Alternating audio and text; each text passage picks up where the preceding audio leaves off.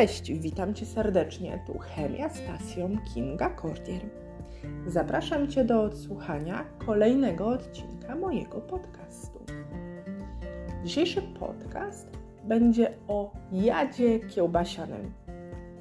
Poznaj więc krótką historię botoksu.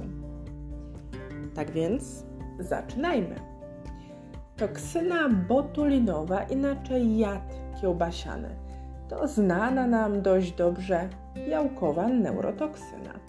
Wytwarzana jest przez beztlenowe bakterie laseczki o nazwie gatunkowej Clostridium botulinum. Jako, że bakteria ta jest beztlenowa, bardzo dobrym środowiskiem do jej rozwoju są puszki czy też słoiki. Jest to jedna z najsilniejszych znanych toksyn.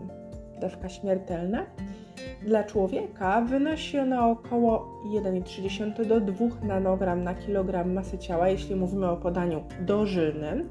Z kolei jeśli mowa o inhalacji, jest to przedział od 10 do 13 nanogram na kilogram masy ciała, z kolei podanie doustne to 1 mikrogram na kilogram masy ciała. Jak zbudowana jest toksyna botulinowa? Z dwóch łańcuchów polipeptydowych. Lekkiego, jego masa wynosi około 50 kilodaltonów, złożony jest z 448 aminokwasów i ciężkiego. Masa tego ciężkiego to około 100 kilodaltonów. Złożony on jest z 848 aminokwasów. Łańcuchy polipeptydowe połączone są wiązaniem dwusiarczkowym ale żeby Cię tutaj nie zanudzać za bardzo, przedstawię tylko wybiórcze informacje, moim zdaniem te bardziej interesujące. W XVIII wieku w Niemczech miała miejsce pierwsza epidemia spowodowana właśnie przez botulinę. Śmierć po zjedzeniu zakażonych kiełbas poniosło wówczas wiele ludzi. Botulizm, czyli stan chorobowy wywołany jadem kiełbasianym, jest zatem chorobą śmiertelną. Dlaczego mówię botulizm? Skąd się wzięła w ogóle ta nazwa? Z łacińskiego botulus znaczy kiełbasa. Toksyczne działanie toksyny botulinowej polega na trwałym połączeniu z płytką nerwowo-mięśniową. Botulina zaburza działanie nerwów, które odpowiedzialne są za kurczenie się mięśni. Jakie są konsekwencje? Nieostre widzenie, kłopoty z przełykaniem, następnie dochodzą do tego kłopoty z oddychaniem. Ale na szczęście jest dostępna antytoksyna. Antytoksyna botulinowa. Leczenie przyczynowe polega właśnie na jej podaniu. W 1897 roku Emilie van Ermengen, belgijski mikrobiolog, wyizolował Bacillus botulinum. Później patogen ten przemianowano na Clostridium botulinum.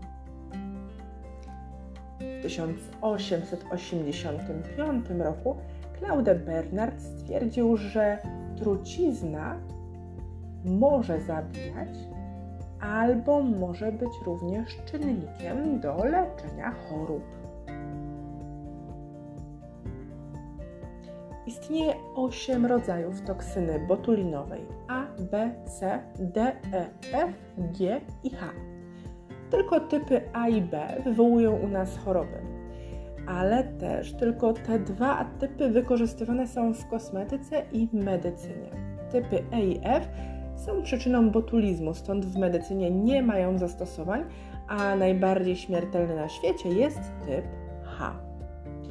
W latach 60. XX wieku dr Alan Scott rozpoczął testowanie toksyny botulinowej typu A na małpach. Niewielka dawka wstrzyknięta do nadaktywnych mięśni oka doprowadzało to do rozluźnienia kurczu powiek. W 1983 roku botulina została wprowadzona do leczenia pacjentów z zezem.